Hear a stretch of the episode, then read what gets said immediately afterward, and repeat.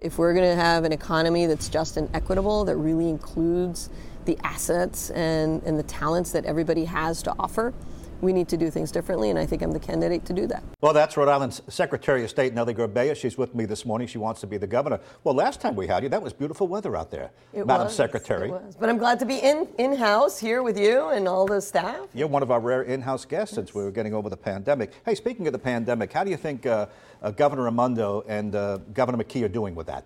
You know, I think that um, in many ways, Governor Raimondo did a, a really Herculean job, Yeah. particularly in the context that we had a federal government that honestly kind of left the states to do it on their own. Uh, so I do think that she did an amazing job. And then the Biden administration came in, and thank goodness for that, because it kind of normalized and federalized Right. a lot of assistance. And I think that's how, you know, thanks to the to the good men and women in our in our troops and, and the National Guard and a lot of the people uh, in, in our Department of Health, we were able to get a lot of people vaccinated. Do you want to give Governor McKee any credit? He said, oh, I'm getting more people vaccinated and things are running just smoothly under me. Well, I think that he has to also take, acknowledge the fact that there was a good infrastructure that was left by Governor Raimondo, Right. as well as the federal government really stepped in Right. to make sure that the vaccines were available. Should we acknowledge that President Trump was the one who developed the vaccines and pushed for that? He didn't do the science, but he got the money going. He certainly got them fast. Certainly, we had yes, and, and, and I think that the federal government actually did a lot in, in other areas as well. Okay, uh, let's move. We just did a rundown of all the all the issues this week alone. Let's get to the budget. So it seems to me the House wants to spend almost two billion dollars more than the governor asked for. Is that wise? You know, it's it's it's a time at which our economy is coming out of a really difficult stage, and that is exactly when you want to invest. Um, and so it's about spending, but also how effectively it's used. And so we'll have to see. Now the governor gets to prove Yeah. that he can do that effectively. I remember I had the Senate President Ruggerio on a couple of shows ago, and they said, "Well, we want to sock away some of it.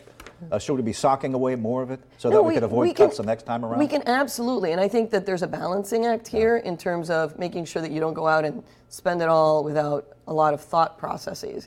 Uh, but yeah, so we should save some of it. But but I do believe that making a major investment in our in our economy right now is is a good thing to do. So you're good with Speaker Shekarchi's stewardship of this? Yes. And the 13.1 that this accounts for. All right, the Governor McKee wants to tax the PPP money. Mm. Now there's a compromise. He said, okay, now it's anything over 250,000 and only if your, your company profited Mm-hmm. would you pay the tax on the PPP money. As far as I know, we're still the first state to do that, go after that PPP money, which, essen- which was essentially a forgiven loan. Is he right to do that? Yeah, I, I didn't like Governor McKee going uh, forward with that proposal in part because I honestly think that it just wasn't fair. Yeah. You need to tell people ahead of time what's going on and what you're going to do. And I think communication of government is what's really key for people to trust government. Um, so I, it's not something that I would have gone with. Um, I think that Speaker Shekarchi um, did a good job of tempering it somewhat, but but it wasn't uh, where I would have gone. All right, so you can't really criticize Governor McKee and then say, well, Shekarchi's okay with it, because they both Well, signed off no, on it. No, I know, I know, but but but there was a, a give and take to Yeah. to to sort of make it, you know, sort of a little So bit if fair. you're governor, you wouldn't go with that? It wouldn't wouldn't have been a, pl- a move that I would have gone with. No. Okay. Um, uh, no action on legalizing marijuana. Mm. Why not? Look at us. We're, the- we're the sour, sourdough in the middle. Connecticut, yes. Massachusetts, yes. You could drive from Boston all the way to Washington now, pretty much.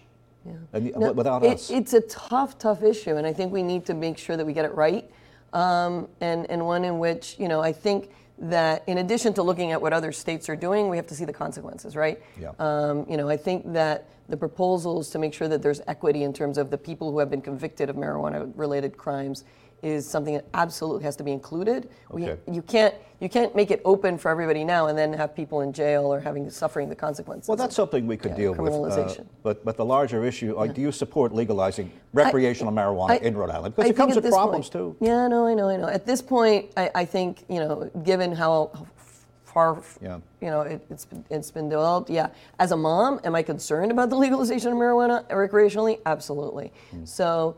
It's not one where I'm going to rush forward and say like, oh yeah, let's run through, you know, and, and, and not look at the experiences that other states are having. It seems to me that that'll be done before you uh, sworn in. We'll Should you prevail, yeah, yeah. that's going to be a, a, a done issue. Do you support continuing with the car tax phase out? That was Speaker Mattiello's baby. Nobody likes it, and there's money to continue with that. No, again, I think that that continuing to phase it out is a good thing. It's it's a it's a pretty regressive kind of measure. Right. So um, I do believe that that we need to be looking at how do we use the existing monies more effectively. And, and that's what I've done is at the Department of State. People love my office. I, I get business owners that say that they love my office, the website, the people. And I say, you know, same state employees that you had, Yeah. 10, 15, 20, 30 year employees, but they now are working under different leadership that says you have to be working for the people. I understand you have grocery clerks chasing you down saying they love your office. They no, actually, it has happened. Now you took a little ribbing on that because I I. I do the radio in the morning Yeah. too, and uh, said, "Well, that's oh, come on." Uh, grocery clerks chasing Nellie down, saying, "I like your website for small business, and I like what you did with voting, and you really should run for governor." Did some consultant give you that idea? Nope. It actually happens to Where me did it happen? with regular with regular employees at the market near my house. I don't want to, you know, I have to talk to the co- corporate owner. I don't want to get anybody in trouble because they're talking politics on the job. But Yeah. but it really um, it happens to me, and it's and it's one of the things that I'm excited about my candidacy. I have people every single day, Mm-hmm. regular Rhode Islanders, saying they love the work we're doing at the Department of State. And, and they're excited about me becoming governor and doing it on a larger landscape. Okay. You know, coming from the Secretary of State's office, I mean, is there a lot to run on? Because it's, Mm-hmm. it's, it's kind of an office that most Rhode Islanders don't really pay attention to. Most, most Rhode Islanders don't have corporations legalized. And most Rhode Islanders go to the polls and they don't think about you, they think about voting. So go ahead. You have, I know you have to sell yourself No, as the Secretary of State, but, you know, how, No, do, you, I how do you would- spin that? I would actually say quite the contrary, that a lot of people have told me, wow, I didn't know that the Secretary of State did so many things. I mean, just today we're opening exhibits at the state archives uh, from 10 to 2 p.m. You can go to the state archives Fridays at the archives, and you can see, you know, really important pieces of Rhode Island history. So if anybody wants to take their kids or, or is just interested in it, they can do that. We've um, done things like make it easier for businesses to start and thrive. Uh, redone, you know, reduce the number of forms that we had to fill out as for businesses. Uh, all sorts of things that really make a difference in people's lives. And this past election, Yeah. come on, like that didn't just happen. That was a lot of hard work every single year that I was Secretary of State, working with the State Board of Elections and the local boards of canvassers to make sure that by the time that we got to the 2020 election and the pandemic, people could vote safely and securely. Okay, you know, some people might say, well, transformed, I think uh, Secretary of State then Langevin, he was the one who brought the electronic voting machines. Uh, and the cleanup of the voter rolls, that's still continuing under your watch, right? That has greatly improved under my watch, actually. We've been doing that every single year, very systematically, very methodically. Uh, and, and it's what's going to make the difference in terms of having the cleanest voter rolls you know, possible. But do you want credit for transforming the Secretary of State's office? Absolutely, All and. I think that's well, and and it's not just what I want; it's what Yeah. regular Rhode Islanders tell me on the street. All right, I'm going to save everything with the school state takeover, Okay. uh, the Providence, the state takeover of the Providence schools. Let's do that next uh, next segment because we got a lot to talk about there. But let's work our way through some state agencies. Uh, Buda, uh, the hospitals, the state hospitals, a mess. DCYF, a mess. Uh, let's continue. Yeah, no, it is. It's been really, really challenging. And I guess to me, it, it, it speaks to needing leadership that will come in and reinvent government.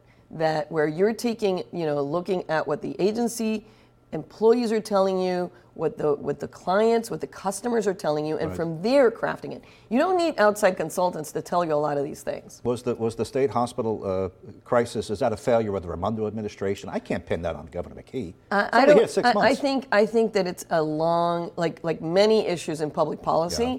It's not just one administration. It's been a long-standing problem. I would think Raimondo had plenty of time to fix that. And certainly with DCYF too. That's another mess. That thing hasn't been fixed since I came to Rhode Island 30 years ago. Again, Will you fix it? I I ab- I will absolutely improve the way government is running in all of the different agencies. It's it's what my background is. My background is in public policy, in public administration. What kind of Democrat are you? Are you a progressive Democrat? Because you have some people very far to the left in your party. I am I am a Democrat that believes that government should work for people. Okay. um, and I'm pragmatic, and I and I like bringing in people uh, from all sorts of backgrounds together to help craft a solution. That's you know the best solutions are when you have a diversity of perspectives, backgrounds, and, and ideas around the policymaking table. It takes a little bit longer. People are not you know uh, it's it's not this like you know big happy happy happy moment, but the solutions that come out are much stronger and better for the the the people in the long term. You may be running against Jorge Elorza, uh, Treasurer Magaziner. Certainly, uh, Governor McKee wants another shot at it. Any other names out there I haven't heard about that you may know? No, I don't. I don't know of any others No, actually. so you, there's nobody floating in the round. Oh, I heard this person. Nothing like that. All right. So, are you a progressive? You know, I said, what I- is, the do I, do I believe pragmatic that- is not- we don't no, put the PR So I know. So what is progressive, right? I hate labels. Uh, you know, do I believe that government can be better Yeah. than what it is now? Absolutely. Do, can it be in a, you know, and does that change mean that that you're progressive? I don't know. Um, but I do believe that that we can do a lot more to make sure that government is working for regular Rhode Islanders. Okay. So, you're not far left. Would you call know. yourself a I don't know. centrist? So it depends. If you're if, if you're on one extreme or the other, I, I don't. It, beauty is in the eye of the beholder. You're de- if you're de- if you're for defunding the police, you're far left. Uh-huh. If you're not, you're going to be a centrist Democrat. You're not for defunding the police. No, no, I hate that term actually. So the people who are would be far left. So now we know where the marker is. So are you? I, but I believe in bringing together people to make sure that you know. In, in this case, it would be the state police because municipal police are, are under municipal control. Right. But but that we have um, the kind of resources and support services to the state police that enables them to do the best job that they can. okay, let's hold it there, and we're going to talk about the takeover of the Providence schools, plus a little bit of the hospital Mm-hmm. merger, and let's talk a little more about policing because that would be on the governor's plate should you prevail. Nellie Gorbea. She's in campaign mode.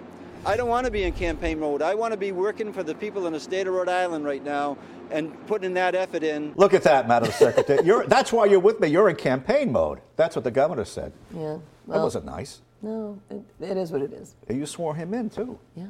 Yeah.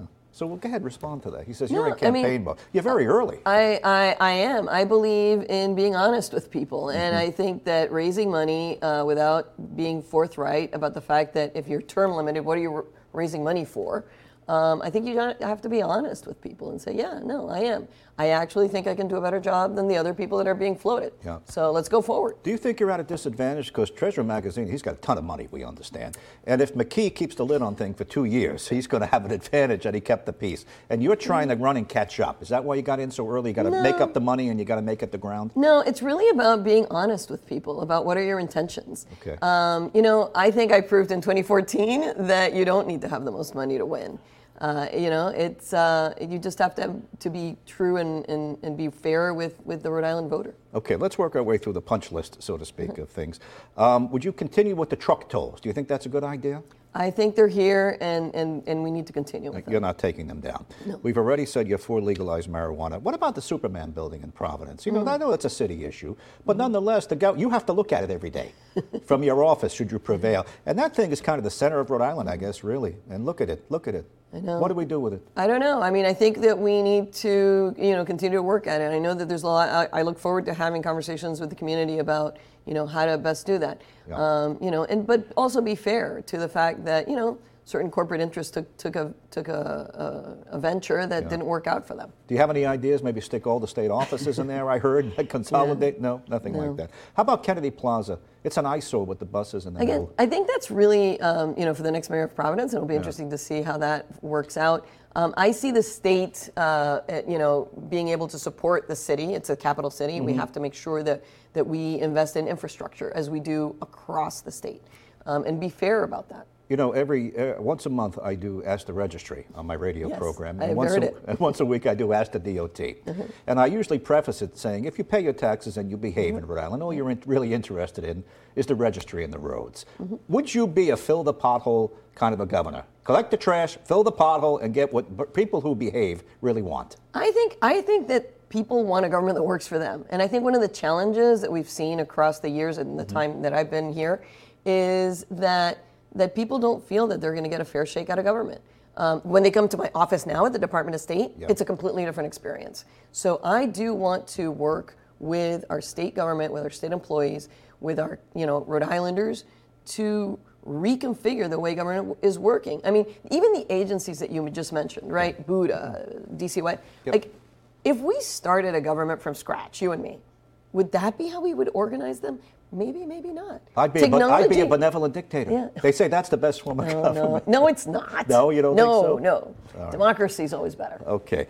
Uh, would you provide driver's licenses for illegal immigrants? Uh, I know hot that, issue. Yeah, I, I know, and and I think I'm glad to see that the, that the legislature's finally tackling that issue. Yes, driver's licenses are not a citizenship document. They're a measure of how you know you know, whether or not you know how to you know transit on our highways and byways. But it's also a, divisive social issue.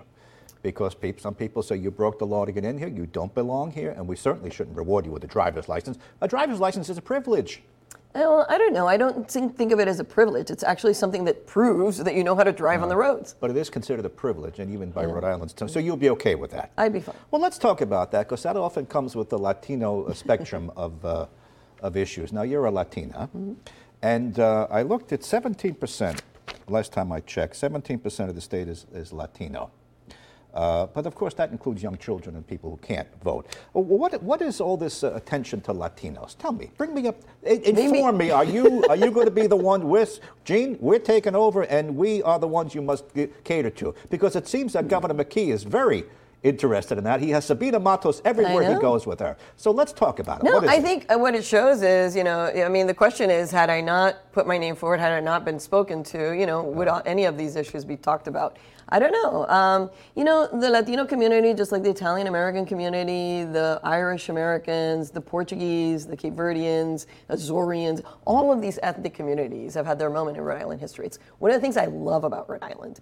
Um, you know, when I go to the Feast of St. Mary in Cranston, I'm transported to my childhood. I, it's the same sort of community cultural kind of markers, um, and it's it's one of the things that I love about you know this state. So um, you know we need to work to the benefit of all communities. It, really is really important. Just a footnote before I, I'm going to continue this, but you mentioned the Italian community. Would you march in the Columbus Day Parade?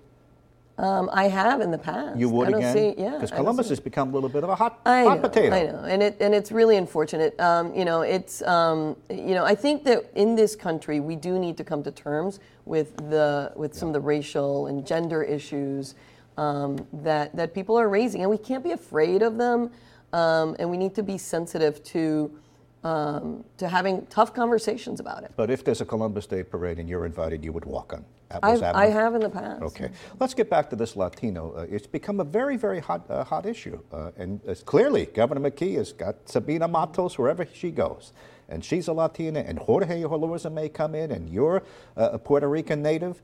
Uh, so go ahead, speak to that. Do you ha- are you going to go after that and say I'm the, I'm the real Latina in the race? No, why would I? Well- why, why do I have to define that? Let me let me rephrase so, it. so do you have Italian? it. Wait a minute. Let- do Italian politicians come and say like, "I'm the Italian guy"? Like, Yes, they used to. Yes, they did. oh, okay. Yeah, no, they No, did. know what, uh, that's no Gene? secret. They played to that. But Look. here, let me rephrase the question to be right. fair.